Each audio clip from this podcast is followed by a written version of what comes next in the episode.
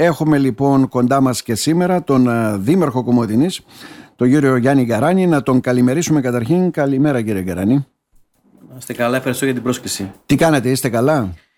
Στο διατάφτα όπως λέμε, ήταν ένας αγώνας, μπορώ να πω, ο κάθε αγώνας έχει τα δικά του χαρακτηριστικά, δήμαρχε, από ό,τι κατάλαβα, έτσι δεν είναι? Έτσι είναι, πραγματικά. Ναι. Διαφορετικός ο αγώνας του 19, διαφορετικός ο αγώνας του 23, νομίζω ότι πάντα είναι με διαφορετικές... Πιο σκληρός τον βλέπετε αυτόν τον αγώνα, έτσι, σε τέτοιο επίπεδο? Κοιτάξτε, νομίζω ότι ο αγώνας γενικά, αυτή η διαδικασία είναι μια σκληρή διαδικασία και είναι μια διαδικασία που παίρνει αρκετά χρόνο. Δηλαδή ξεκινάει από πολλούς μήνες πιο μπροστά μέχρι να καταλήξει την ημέρα των εκλογών. Είναι μια μακριά διαδικασία, είναι μια πολύ δύσκολη και επίπονη διαδικασία, τόσο για να βρεις ανθρώπους οι οποίοι θα συμμετέχουν στην παράταξη και στο ψηφοδέλτιο, τόσο στην πόλη, στα χωριά, στους οικισμούς, στα τοπικά συμβούλια της Κομοτηνής. Σκεφτείτε λοιπόν ότι... Και είχε μια δυσκολία μεγάλη αυτό το κομμάτι, τεράστια. Γιατί πρώτη φορά σε ένα σεντόνι βλέπουμε 213 υποψηφίους. Πώς είναι τελικά? Για μας είναι 239 υποψήφοι. 239. Άρα αντιλαμβάνεστε ότι για να γίνει αυτό το ψηφοδέλτιο χρειάστηκε πάρα πολύς χρόνος, χρειάστηκαν πολλές συζητήσεις, χρειάστηκε να απαντήσουμε σε ερωτήματα που πολλές φορές στους οικισμούς έπρεπε να απαντήσουμε για να μπορέσουν οι άνθρωποι να συμπράξουν μαζί μας. Αντιλαμβάνεστε ότι πήρε πάρα πολύ χρόνο. Είμαστε λοιπόν αισιόδοξοι ότι μετά από όλα αυτά έχουμε κάνει ένα εξαιρετικό για μας ψηφοδέλτιο σε όλο το φάσμα του Δήμου, στους οικισμούς και στην πόλη, και περιμένουν φυσικά την ετοιμιγορία του... Ναι. Είναι το οικοδόμημα φυσικά στο οποίο κτίζεις. Νομίζω έτσι είναι από τα δύσκολα εγχειρήματα, το να κάνεις ένα καλό ψηφοδέλτιο. Δεν ξέρω πώς το κρίνετε το ψηφοδέλτιο εσείς. Κοιτάξτε, είναι αντιπροσωπευτικό, είναι καλό? Ναι, νομίζω ότι για ακόμη μια φορά, και το 19 είχαμε ένα πάρα πολύ καλό ψηφοδέλτιο. Νομίζω ότι και τώρα έχουμε ένα εξαιρετικό ψηφοδέλτιο από όλο το φάσμα των ανθρώπων που ζουν στην περιοχή μας, στο Δήμο μας, χωρίς διαχωρισμούς, τόσο πολιτικούς, θρησκευτικούς.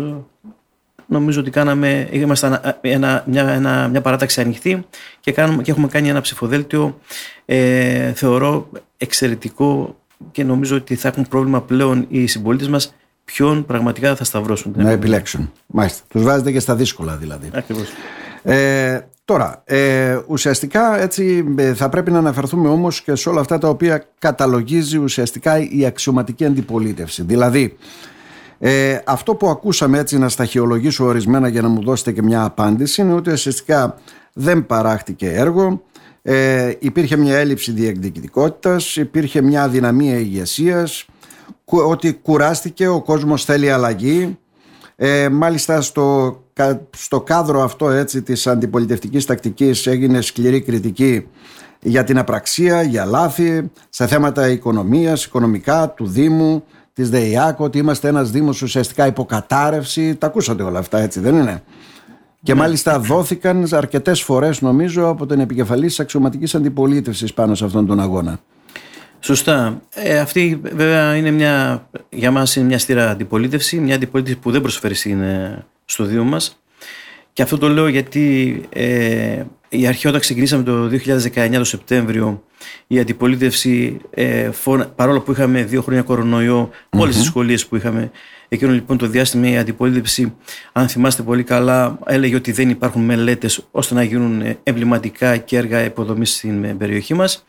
Όταν λοιπόν άρχισαν πλέον να εντάσσονται τα έργα και οι μελέτες που είχαμε, είπε ότι, αν θυμάστε πάλι, η αντιπολίτευση είπε ότι, ο κ. Γραβάνης ουσιαστικά, ότι αυτά τα έργα τα δίνει η πολιτεία σε όλο τον κόσμο, και εφόσον πλέον είχαμε και τη χρηματοδότηση, υπήρχε και ότι δεν έχετε κάνει κανένα έργο. Λοιπόν, αντιλαμβάνεστε λοιπόν ότι η αντιπολίτευση και ο λόγος του αντιπολιτευτικός δεν ήταν ένας λόγος που παράγει ουσιαστικά αποτέλεσμα. Εμείς λοιπόν θεωρούμε ότι όλο αυτό το χρονικό διάστημα δουλέψαμε σκληρά όλο αυτό τα 4 χρόνια, παρόλο το ότι είχαμε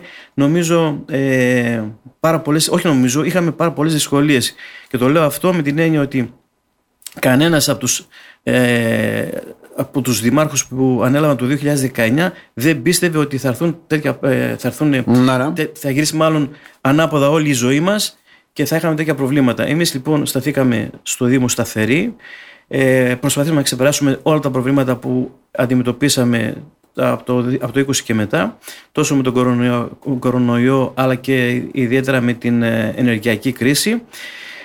Θεωρούμε ότι κρατήσαμε το Δήμο εκεί που έπρεπε, τόσο ψηλά όσο έπρεπε, τόσο οικονομικά αλλά και στο υπόλοιπο, και κοινωνικά και στις υπόλοιπες δράσεις και υπηρεσίες, και δεν μετακυλήσαμε κανένα κόστος στους συνδημότες μας, που το έχουν κάνει άλλοι δήμαρχοι και άλλες δημοτικές αρχές. Εμείς παρόλα αυτά, με όλα όσα μας βρήκαν αυτόν τον καιρό, ήμασταν σταθεροί στην πορεία που είχαμε επιλέξει από την αρχή. Να μην μετακλείσουμε το κόστος και να μπορέσουμε να λειτουργεί ο Δήμος άριστα. Να συμπληρώσω βέβαια ότι πρόσφατα βγήκε και αυτό το χρέος που ήταν στη ΔΕΥΑΚ, έτσι δεν είναι? Θα το πούμε και για το χρέος. Που αναγκαστικά δηλαδή ρωτάει κάποιος τι θα γίνει και η επόμενη μέρα πάνω σε αυτό και ποιος θα το πληρώσει. Έτσι δεν είναι? Μπορεί να μην μετακυλήσετε το κόστος στους ιδιώτες όπως λέτε. Και εκεί που εστιάζεται πάντοτε η κριτική και την αντιπολίτευση είναι στο θέμα αυτό των αποθεματικών του Δήμου, που ουσιαστικά έμειναν πολύ πιο λίγα σε σχέση με το παρελθόν, τα 8 εκατομμύρια ευρώ που έλεγε η Δημοτική Αρχή. Λοιπόν, να ξεκινήσουμε καταρχάς από το αποθεματικό του Δήμου, το οποίο αποθεματικό δεν ήταν 8 εκατομμύρια, να πούμε ότι εμείς αναλάβαμε το 2019 το Σεπτέμβριο και το 31 Δεκάτου του 2019 το αποθεματικό ήταν 6,5 εκατομμύρια. Και αυτό προέρχεται από τον προϋπολογισμό που είχε κάνει τότε η προηγούμενη Δημοτική Αρχή. Ο δικός μας ο προϋπολογισμός ξεκίνησε από το 2020 και μετά. Άρα λοιπόν το αποθεματικό δεν είναι 8, είναι 6,5. Δεύτερον, ο Αντώνης ο Γραβάνης, δεν ξέρω αν το αποκρύπτει, αλλά ως αντιδήμαρχος οικονομικών θα έπρεπε τουλάχιστον να ξέρει πώς συντάσσεται ένας προϋπολογισμός. Ή το αποκρύπτει, ή αν δεν το γνωρίζει, κακώς ήταν σε τόσα χρόνια σε εκείνη τη θέση και θέλει να πάρει και αυτή τη στιγμή τα έννοια του Δήμου. Και αυτό το λέω γιατί συνήθως στους προϋπολογισμούς και στα αποθηματικά υπάρχει η δέσμευση των χρημάτων που έρχονται από ευρωπαϊκά προγράμματα. Αυτά λοιπόν, τα οποία τα λέμε ειδικευόμενα χρήματα, έρχονται από ευρωπαϊκά προγράμματα και μένουν στο Ταμείο του Δήμου. Για συγκεκριμένο σκοπό. Ακριβώς. Ναι. Άρα είναι κάτι που δεν μπορείς να το πειράξεις. Και να θες δηλαδή να τα χρησιμοποιήσεις άλλου, δεν μπορείς να τα πειράξεις. Λοιπόν, εκείνο λοιπόν την εποχή, το 31 Δεκάτου του 2019, υπήρχαν 6,5 εκατομμύρια, από τα οποία τα 4 εκατομμύρια ήταν ειδικευόμενα. Ήταν και συγκεκριμένα έργα, δηλαδή χρηματοδοτήσεις που παραμένουν ως έχουν. Να. Που την επόμενη μέρα, στο επόμενο διάστημα, χρησιμοποιήθηκαν για τα έργα τα οποία προϋπήρχαν. Λοιπόν, άρα το αποθεματικό ουσιαστικά του Δήμου, που μπορούσες να κάνεις κάτι με τα χρήματα που έχεις στο ταμείο σου, ήταν 2,5 εκατομμύρια. Τα οποία, όπως ξέρετε, όλα αυτά τα χρόνια, εμείς αυτά τα 2,5 εκατομμύρια τα κρατάμε ως κόριο φθαρμού στο ταμείο μας για ένα και σημαντικό λόγο. Γιατί γνωρίζοντας ότι η επόμενη μέρα και η επόμενη χρονιά μπορεί να μην είναι αυτή που θα θέλαμε ή αυτή που έχουμε προϋπολογίσει, ώστε να μπορούμε μέσω του ταμείου αυτού να μπορούμε να καλύπτουμε τις ανάγκες των συνδημοτών μας. Έτσι λοιπόν είναι το μαξιλαράκι που έχουμε στο Δήμο και αυτό το κρατάμε κατόπιν συμφωνίας που έχουμε κάνει τόσο με την υπηρεσία την οικονομική, αλλά και γενικότερα με τους συναδέλφους. Άρα δεν έχουμε πειράξει ούτε ένα ευρώ και δεν πρόκειται να το πειράξουμε. Θα είναι το μαξιλαράκι πάντα αυτό, θα υπάρχει στο Δήμο μας, ώστε να μπορούμε κάθε φορά που μας συμβαίνει κάτι έκτακτο να μπορούμε να το καλύπτουμε. Με αυτή λοιπόν τη λογική. Όπως συνέβη αυτό που λέτε, δηλαδή η πανδημία που λέγατε προηγουμένως και όλα αυτά τα οποία περάσαμε. Παρόλο θυμάστε που τα ταμεία του Δήμου θα μπορούσαν να έχουν άλλα 3 εκατομμύρια έσοδα, τα οποία όμως δεν ήρθαν γιατί η πανδημία και η ενεργειακή κρίση δεν μπορούσαν να βάλουν τα χρήματα στα ταμεία του Δήμου. Παρ' όλα αυτά, εμείς λοιπόν κρατήσαμε το Δήμο σταθερά και οικονομικά. Ξεπληρώνουμε τις δαπάνες και τα δάνεια που έχουμε μέχρι τώρα. Είμαστε στη σταθερή πορεία. Πληρώνουμε όλους τους ανθρώπους της αγοράς την επόμενη μέρα, γιατί και αυτό είναι σημαντικό. Είναι σημαντικό να μην έχεις χρέη στην αγορά, όπως είχαμε παλιά, τα παλιότερα χρόνια. Η αγορά βογκούσε γιατί ο Δήμος δεν πλήρωνε. Λοιπόν, έχουμε ένα αξιόπιστο Δήμο. Αυτό μπορεί να σου το πει η αγορά σημερινή και νομίζω και το επόμενο διάστημα θα είμαστε σταθεροί στις πληρωμές μας και στους ανθρώπους που συνεργάζονται με το Δήμο. Να. Το κομμάτι βέβαια που αφορά τη ΔΕΙΑΚ τώρα, έτσι δεν είναι? Οφείλεται δηλαδή καθαρά έτσι στο ενεργειακό κόστος. Προφανώς. Και αυτό όμως ήταν μια συζήτηση πάλι εδώ. Έχουμε την αντιπολίτευση που δεν έπρεπε να μπει σε αυτή τη λογική, γιατί με πρόταση δικιά μου και απόφαση δικιά μου στο Δημοτικό Συμβούλιο είχε συζητηθεί ότι το κόστος που αφορά το ενεργειακό κόστος της ΔΕΙΑΚ θα δεν το πληρώναν οι δημότες. Και αυτό γιατί το λέμε? Γιατί ήδη είχαμε την υπόσχεση του αναπληρωτή υπουργού του κ. Πέτσα ότι σε πρώτη φάση θα έμπαιναν 40 εκατομμύρια για τους Δήμους, για όλες τις ΔΕΑΚ του Δήμου, και 80 στη δεύτερη φάση. Άρα λοιπόν ένα πολύ μεγάλο μέρος της ενέργειας αυτό θα το πληρώνουν. Θα καλύπτονταν από τη χρηματοδότηση της κυβέρνησης, λέτε. Πάνω έτσι σε αυτό. Λοιπόν, να. Όχι μόνο εγώ, δεν είμαι μόνο εγώ, όλοι οι δήμαρχοι που έχουν ΔΕΙΑΚ πήραν αυτή την απόφαση. Να μην μετακυλήσουν το κόστος με βάση τα λεγόμενα της τότε κυβέρνησης. Άρα συζητήθηκε στο Δημοτικό Συμβούλιο. Η απόφαση ήταν δικιά μου και, και το είχα αναφέρει στο Δημοτικό Συμβούλιο ότι δεν θα μετακυλήσουμε το κόστος, δεν θα το κάνουμε και το επόμενο διάστημα. Η ΔΕΙΑΚ είναι μια υπηρεσία η οποία για μας λειτουργεί πάρα πολύ καλά. Έχει λοιπόν έσοδα και μέσω των εσόδων που έχει θα αποπληρώσει και το ρεύμα το οποίο έχει αυτή τη στιγμή. Θα το δοσοποιήσει δίνεται, και θα πληρώνει τις δόσεις της. Άρα δίνεται την αίσθηση ότι ο Δήμος, παρόλο δηλαδή που λέγονται όλα αυτά, ότι είναι οικονομικά υπάρχει μια ευρωστία, υπάρχει ένα μαξιλαράκι όπως λέτε, και όλα αυτά βέβαια με την προϋπόθεση ότι δεν μετακυλήθηκε κάποιο κόστος ουσιαστικά στους δημότες. Τώρα, επειδή πολλές φορές έτσι ασκήθηκε και κριτική, και εκεί θέλω να πάμε στο δικό σας τώρα κομμάτι για να δούμε στα 4 αυτά χρόνια που ήσασταν στο τιμόνι του Δήμου μαζί βέβαια με τους συνεργάτες σας και όλα αυτά. Παρόλες αυτές τις συνθήκες τις οποίες με αναφέρατε, στις δύσκολες βέβαια συνθήκες πανδημίας, οικονομικής, ενεργειακής κρίσης και όλα αυτά, δήμαρχε, αισθάνεστε ότι παρήχθηκε έργο? Γιατί πολλές φορές λένε ότι δεν τελείωσε κάποιο έργο να δούμε, όλα σε μακέτες τα βλέπουμε. Παρήχθηκε έργο έτσι κατά την άποψή σας? Κοιτάξτε, εξαρτάται πώς το βλέπει ο καθένας. Θα μπορούσαμε να είμαστε πολύ ευχάριστοι και να κάνουμε έργα βιτρίνας όπως κάνουν αρκετοί δήμαρχοι και πιστεύω και προηγούμενες διοικήσεις. Έργα βιτρίνας τι σημαίνει? Κάνω ένα μικρό εργάκι, είναι πολύ ωραίο για τον πολίτη, το βλέπει, φαίνεται και έχει κάνει έργο ο δήμαρχος. Λοιπόν, η δική μας λοιπόν η λογική και η πολιτική δεν ήταν να κάνουμε ακριβώς ό,τι κάνουν όλοι οι υπόλοιποι για να φανούμε. Εμείς πήγαμε σε ένα πιο δύσκολο κομμάτι και αυτό ήταν αυτό που πολλές φορές λέμε να δούμε το μέλλον αυτής της πόλης. Και αυτό ξεκίνησε το 2019 από τότε που αναλάβαμε τη διοίκηση. Κάναμε λοιπόν ένα master plan που αφορά το Δήμο μας συνολικά, τόσο την πόλη της Κομοτηνής, τους οικισμούς αλλά και το παραθαλάσσιο μέτωπο. Δηλαδή ουσιαστικά τι κάναμε? Κάναμε ένα προγραμματισμό έργων που αφορούν τουλάχιστον ξεκινώντας από από το ιστορικό σημείο της πόλης που ξεκίνησαν ούτως ή άλλως τα έργα από την προηγούμενη διοίκηση, και πηγαίνοντας να βελτιώσουμε την καθημερινότητα του κέντρου για να μπορέσουν κάποιος επισκέπτης να επισκέπτεται το κέντρο μας πιο ευχάριστα, να είναι πιο όμορφο, οι επαγγελματίες να έχουν περισσότερη δουλειά εκεί πέρα, αλλά και γενικότερα να έχουμε ένα κέντρο όμορφο και επισκέψιμο. Εδώ παρένθεση να κάνω, να σκεφτούμε λίγο πώς ήταν το κέντρο μας, μάλλον το ιστορικό μας κέντρο εκεί στην Παναγία, στην πλατεία Αρχιεπισκόπου πριν 10 χρόνια. Θυμάστε πόσο αποξιωμένο ήταν. Τώρα αντιλαμβάνεστε ότι έχει εκεί γίνει μια μικρή αγορά. Με αυτό το σκεπτικό λοιπόν, και χωρίς να κυνηγάμε προσκλήσεις οι οποίες βγαίνουν εδώ δεξιά-αριστερά και κυνηγάμε πίσω να κάνουμε μελέτες. Άρα δεν περιμένετε προσωρινατικά, αυτό μας λέτε έτσι, προσκλήσεις κάποιες, ότι έχετε ένα κεντρικό σχεδιασμό. Αυτό μας λέτε τώρα. Έτσι λοιπόν ξεκινήσαμε, κάναμε λοιπόν το master plan, κάναμε τις μελέτες που έπρεπε να κάνουμε για το επόμενο διάστημα και περιμέναμε να βγουν οι προσκλήσεις. Εμείς λοιπόν σε αυτές τις προσκλήσεις δεν έχουμε χάσει ούτε μία. Με βάση αυτά που θέλαμε. Ωστόσο έχουμε κερδίσει ακόμα και κανένα δυο, όπως ήταν η δημοτική αγορά που δεν ήταν στο κεντρικό πλάνο, αλλά ήρθε η χρηματοδότηση και μπορούσε να χρηματοδοτηθεί και το πήραμε, και όπως ήταν και το φράγμα των συμβόλων που ήταν ένα πράγμα το οποίο επί 30 χρόνια το πέδευαν και εμείς πήγαμε, πραγματικά η διοίκηση προσπάθησε να το ξαναπαναφέρει και βρέθηκε η χρηματοδότηση και το εντάξαμε. Άρα λοιπόν ο σχεδιασμός δεν είναι να κάνουμε έργα τα οποία είναι μικρά, γρήγορα και φαίνονται. Για μας είναι υποδομές.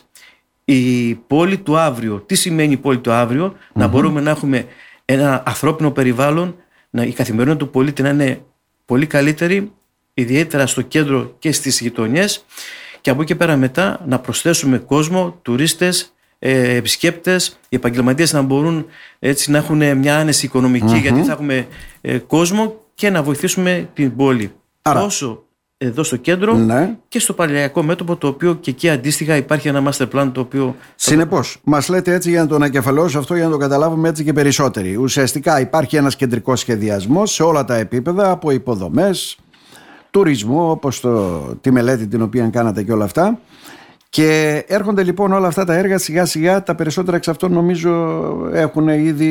Υπάρχει χρηματοδότηση. Υπάρχει χρηματοδότηση. Σε όλα υπάρχουν χρηματοδότηση. Απλώς δεν ξεκινήσανε. Και αυτό είναι που λένε οι περισσότεροι. Αυτή την τετραετία δεν βλέπουμε ένα έργο, ας πούμε. Αλλά υπάρχουν χρηματοδοτήσεις σε πολλά εμβληματικά έργα από ό,τι μας λέτε. Αυτό όμως το γνωρίζουμε, ότι τέτοια έργα, ναι, τα οποία είναι μεγάλα έργα και υπάρχει καθυστέρηση όλων και από το Υπουργείο των Χρηματοδοτήσεων, είναι λογικό να μην έχουν ξεκινήσει. Το σημαντικό όμως είναι, δεν είναι από τα ξεκινήσουν τα έργα, το σημαντικό είναι υπάρχει χρηματοδότηση. Δηλαδή δεν λέμε ούτε οι μακέτες αυτές που βγαίνουν είναι στον αέρα. Είναι μακέτες οι οποίες έχουν χρηματοδότηση. Δηλαδή, αύριο αυτό το έργο που το βλέπουμε στη μακέτα θα γίνει και το δημοπρατηθεί. Ακριβώς. Mm-hmm. Λοιπόν, και σε κάποια έχουν δημοπρατηθεί. Δηλαδή, η παλιά νομική έχει δημοπρατηθεί. Είναι έτοιμη προς υπογραφή. Η δημοτική αγορά έχει ήδη υπογραφεί, υπάρχει ανάδοχος.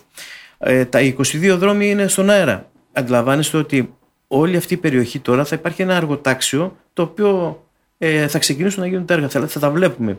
Αλλά δεν μπορεί κανένας να πει, ή ας μου πει κάποιος, ένας δήμαρχος που έχει ξεκινήσει τις μελέτες από το 2019 και έχει ξεκινήσει ένα έργο. Δυστυχώς στην Ελλάδα ζούμε, αυτά είναι πράγματα τα οποία αργούν μέχρι να γίνουν οι εγκρίσεις και να γίνει το έργο στον αέρα και υπάρχει καθυστέρηση. Αυτό όμως δεν οφείλεται στη Δημοτική Αρχή, οφείλεται στις διάφορες δικλείδες, θα έλεγα, που έχει το ελληνικό δημόσιο μέχρι να γίνει η αναδοχή του έργου. Μάλιστα. Και υπάρχει και σχεδιασμός της επόμενης μέρας αν εκλεγείτε δήμαρχε. Δηλαδή, λέτε ότι είναι αυτά τα έργα σε εξέλιξη που ουσιαστικά θα δημοπρατηθούν σε λίγο, θα ξεκινήσουν τα υπόλοιπα από το ιστορικό κέντρο και όλα αυτά τα οποία πολλοί λένε βέβαια ότι μπορεί, δίνεται μεγάλη βαρύτητα, ας πούμε, στο κέντρο της πόλης, αλλά δεν πάει να είναι και πρωτεύουσα βέβαια του Δήμου. Προφανώς, αλλά ας μην ξεχνάμε ότι δίνουμε και στις γειτονιές τα ΒΑ που έρχονται να συμπληρώσουν με τα 14 εκατομμύρια χρηματοδότηση. Πρόσφατα ψηφίστηκε. Ακριβώς, έχουν να κάνουν πλέον τη σύνδεση των γειτονιών με το κέντρο της πόλης και τους κεντρικούς άξονες της πόλης. Άρα αντιλαμβάνεστε ότι δεξιά-αριστερά οι γειτονιές πλέον θα αναβαθμιστούν και αυτές. Άρα ο σχεδιασμός υπάρχει και ο επόμενος σχεδιασμός για την επόμενη πενταετία και με βάση πάντα το σχεδιασμό και τα χρηματοδοτικά εργαλεία που θα υπάρξουν θα συνεχίσουμε την ίδια λογική. Δεν θα πάμε να κάνουμε κάτι το οποίο θα είναι της ώρας για να φαινόμαστε και να είμαστε ωραία και να κόβουμε κορδέλες. Θα πάμε να κάνουμε πράγματα τα οποία για μας είναι σημαντικά, για την πόλη είναι σημαντικά, για τα παιδιά μας είναι σημαντικά.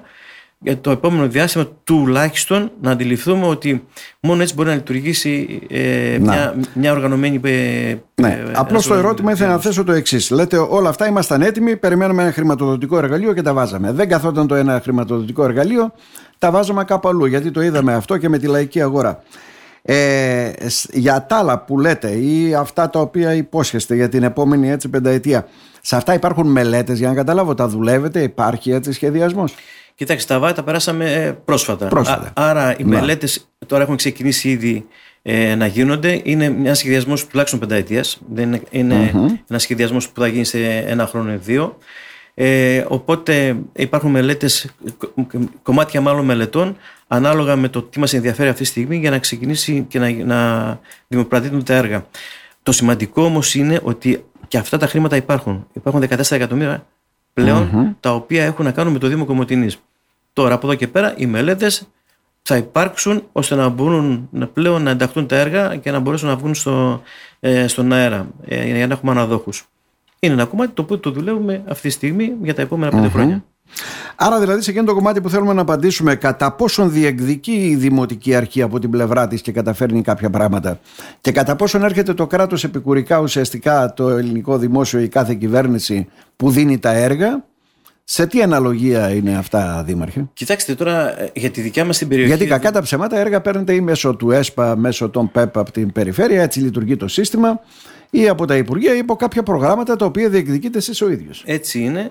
Νομίζω ότι όμως για μας σήμερα η διεκδίκηση των έργων που έχουμε κάνει μέχρι τώρα και αυτό που θέλουμε να κάνουμε, τουλάχιστον μέχρι τώρα, είναι 100%. Είναι μάλλον παραπάνω από το 100%. Σας είπα γιατί ο σχεδιασμός ήταν διαφορετικός και συμπληρώθηκε με άλλα έργα. Η διεκδίκηση που έχουμε να κάνουμε, φράγματα συμβόλων, το ξαναλέω. Αυτό δεν είναι μικρό έργο. Ένα μεγάλο έργο. Ναι. Είναι ένα τεράστιο έργο. Λοιπόν, το διεκδικούσανε 30 χρόνια πιο μπροστά. Αν δεν είναι αυτή η διεκδίκηση, αν δεν είναι αυτό ότι η Δημοτική Αρχή τρέχει για να προλάβει πράγματα τα οποία πρέπει να γίνουν πριν 30 χρόνια, τι άλλο είναι? Η δημοτική αγορά. Δεν είναι έργο, ένα πολύ μεγάλο έργο το οποίο δεν μπορούσε να χρηματοδοτηθεί μέχρι τώρα. Παρ' όλα αυτά τρέξαμε, το μελετήσαμε, χτυπήσαμε πόρτες για να το εντάξουμε. Το εντάξαμε. Ποια είναι λοιπόν η μη διεκδίκηση που έχει η διοίκησή μας? Mm-hmm. Όπου μπορέσαμε και όπου υπήρχε χρηματοδότηση και όπου πραγματικά μπορούσαμε να πάρουμε χρήματα, το κάναμε νομίζω στο 100%. Τώρα, ακούω για κάποια πράγματα για το καριδόρεμα. Το οποίο πολλές φορές έχει μπει στη λογική. Το καριδόρεμα, έτσι για να τα συμπληρώσω και αυτά, τα σχολεία που δεν έχουν φωτοβολταϊκά. Και αυτά. Και τα σχολεία. Το κολυμπητήριο και όλα αυτά. Λοιπόν, και όλα αυτά υπάρχουν μελέτες. Δηλαδή, τώρα αυτή τη στιγμή γίνεται αναβάθμιση του πρώτου λυκείου με το δεύτερο ΕΠΑΛ. Έχουν μπει τα φωτοβολταϊκά πάνελ, γίνεται η αυλή, θα γίνει το κέλυφος. Είναι μια διεκδίκηση την οποία την πήραμε. Έπρεπε να γίνει ένα σχολείο μεγάλο, το οποίο έπρεπε να γίνει η αναβάθμιση του κτηρίου και την κάναμε. Τώρα έχουμε πλέον στοχεύσει στο πρώτο ΕΠΑΛ, που είναι και αυτό ένα μεγάλο σχολείο. Λοιπόν, μέρα με τη μέρα και με τα χρηματοδοτικά εργαλεία που υπάρχουν, θα κάνουμε και όλα τα υπόλοιπα σχολεία. Πρώτα θα ξεκινήσουμε τα μεγάλα που έχουν το μεγάλο πρόβλημα. Εμείς, κύριε Πακριζάκη, αναλάβαμε το 2019. Να. Τώρα, το τονίζετε? Το τονίζω. Ναι. Γιατί η στόχευση της προηγούμενης διοίκησης ήταν άλλη. Ήτανε να μπορέσουν να σταθούμε στα πόδια μας. Στα Δήμος. Ακριβώς. Γιατί ξεχνάμε κάποια πράγματα. Έχουν περάσει τα χρόνια και ξεχνάμε τι είχαμε πιο μπροστά. Τι είχαμε αναλάβει το 2011 ο Γιώργος Πετρίδης, που δεν μπορούσε κανένας να κουνηθεί στην Κομοτηνή. Κανένας εργολάβος δεν ερχόταν για τις εργολαβίες, όλα αυτά που χρωστούσαν στην αγορά. Λοιπόν, ο Γιώργος Πετρίδης έκανε το μεγαλύτερο έργο. Δηλαδή, προσπάθησε να σταθεροποιήσει το Δήμο οικονομικά για να μπορούμε σήμερα εμείς να κάνουμε όλα αυτά που κάνουμε. Λοιπόν, άρα μας κατηγορούν ότι είμαστε τις προηγούμενες συνέχεια. Και λέμε και εμείς είμαστε συνέχεια, απλώς το αποδεχόμαστε, όχι μόνο με πολύ μεγάλη χαρά. Λοιπόν, και μπαίνουμε λοιπόν στην επόμενη περίοδο, η οποία πια είναι από το 2019, να κάνουμε αυτά που θέλει η δικιά μας τη διοίκηση. Άρα λοιπόν, εμείς από το 2019 που αναλάβαμε, έχουμε να επιδείξουμε τεράστιο έργο. Και είναι μετρήσιμο. Δεν είναι ούτε αυτό που λένε μακέτες, είναι χρηματοδότηση. Πάνω από 40 εκατομμύρια στο Δήμο και άλλα 50 περίπου στη ΔΕΥΑΚ. Αντιλαμβάνεστε λοιπόν, είναι τεράστια τα ποσά αυτά. Μάλιστα. Δήμαρχε, δίνετε βέβαια τον αγώνα σας για να εκλεγείτε εκ νέου, έτσι δεν είναι, στο Δήμο Κομοτηνής. Προτάσετε ουσιαστικά το έργο που έχει γίνει, την προσπάθεια που γίνεται, τις μελέτες που είναι έτοιμες, τα έργα που είναι υποδημοπράτηση. Αυτά προβάλλετε κυρίως, έτσι δεν είναι? Και ζητώντας έτσι τη στήριξη των πολιτών για την επόμενη μέρα. Κοιτάξτε, προβάλλουμε το έργο που έχουμε κάνει μέχρι τώρα, γιατί θεωρούμε ότι έχουμε βάλει τις βάσεις για να κάνουμε το Δήμο έτσι όπως θέλουμε, το Δήμο Κομοτηνής έτσι όπως θέλουμε, και νομίζω ότι θα πρέπει οι πολίτες να μας δώσουν μια δεύτερη ευκαιρία, υπό την έννοια ότι έχουμε πλέον εντάξει τόσα πολλά έργα τα οποία θα θέλαμε να τα δούμε να εξελίσσονται και να δούμε να μπορέσουμε να εντάξουμε τα επόμενα έργα με βάση τον προγραμματισμό που έχουμε, ώστε να αλλάξει και μορφή, αλλά να γίνει μια πόλη επίκεντρο εδώ της περιοχής, τόσο της Στράξης όσο και της Ανατολικής Μακεδονίας. Εμείς λοιπόν θεωρούμε ότι αυτό το έργο που έχουμε παράξει μέχρι τώρα είναι σημαντικότατο. Είναι ένα έργο το οποίο για μας και για όλους τους συμπολίτες μας θα αναβαθμίσει τόσο την πόλη μας, τους οικισμούς, το παραλιακό μέτωπο, και θεωρώ ότι θα μπούμε ανταγωνιστικά πλέον στις υπόλοιπες περιοχές, όχι μόνο τις περιοχές μας, αλλά σε όλη την Ελλάδα. Να. Άρα το μήνυμα που θέλετε να στείλετε στους συμπολίτες μας ποιο είναι, και το δίλημμα που θέλετε να βάλετε ουσιαστικά? Νομίζω ότι αυτό που συνηθίζουμε να λέμε εμείς σαν παράταξη είναι ότι εδώ πρέπει να είμαστε όλοι μαζί, ότι από αυτή την προσπάθεια κανείς δεν περισσεύει. Πρέπει να είμαστε λοιπόν σε αυτή την προσπάθεια όλοι μαζί.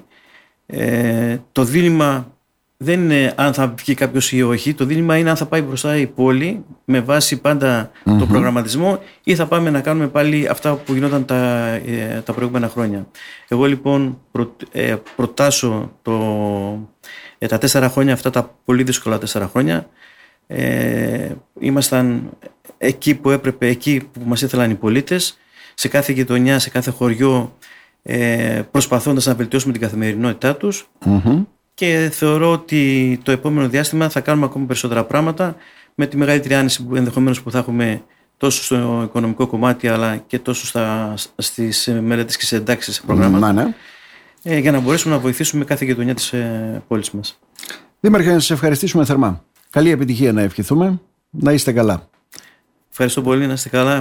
Να υπενθυμίσουμε βέβαια ότι έχετε και την προεκλογική σας ομιλία. Σωστά, την Παρασκευή στις 7 η ώρα στο πρώην ΡΕΚ. Ναι. Σας περιμένουμε όλους. Καλή επιτυχία. Να είστε καλά. Ευχαριστούμε βέβαια τον Δήμαρχο Κομοτηνής.